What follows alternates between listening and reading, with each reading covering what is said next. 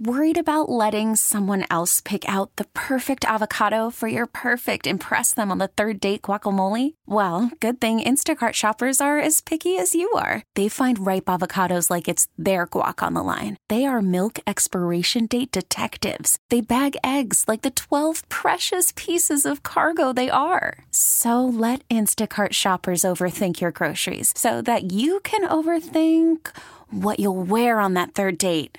Download the Instacart app to get free delivery on your first three orders while supplies last. Minimum $10 per order, additional term supply. I'm Sandra, and I'm just the professional your small business was looking for. But you didn't hire me because you didn't use LinkedIn jobs. LinkedIn has professionals you can't find anywhere else, including those who aren't actively looking for a new job but might be open to the perfect role, like me.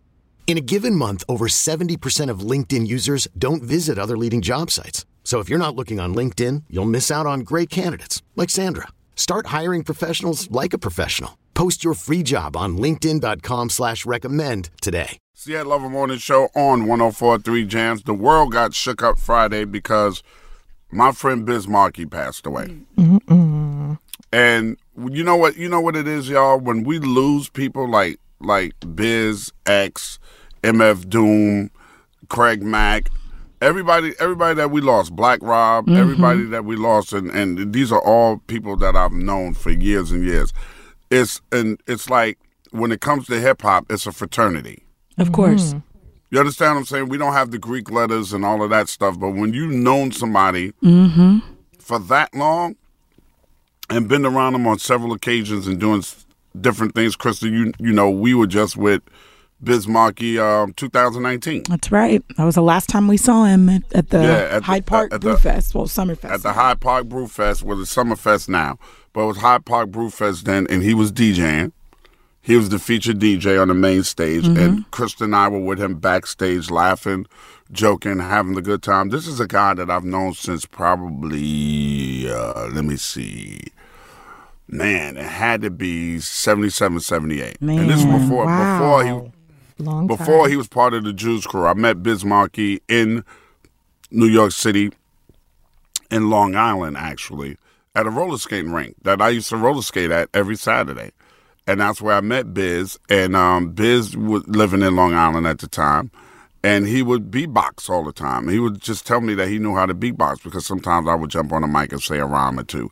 And he always wanted to beatbox. so he would beatbox for me sometimes when I said rhymes at the roller skating rink, and that's how we became friends. And once he got in with the Juice Crew, and he was making records and stuff like that, I was so proud of him. I was like, "Yo, that's that dude that I know from Long Island named Biz Markie." Wow! And we and we always we always remained friends. Mm. And if you look at um, any social media during this whole weekend and for the rest of the week, you see so many people post pictures of Biz. Biz was more than just a rapper. He was a DJ.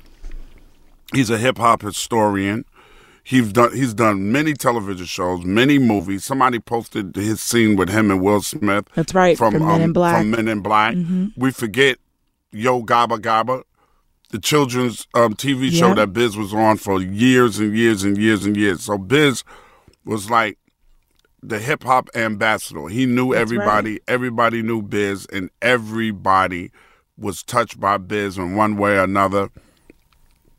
Posdnuos from De La Soul posted a video of Biz 17, 18 years ago with his daughter. Mm. And his daughter didn't like anybody, but she loved Biz. And Biz on, on, Biz on video playing with his daughter. Either either that was Pasta or, or Jazzy Jeff. It was one of them. I think it was Jeff's daughter.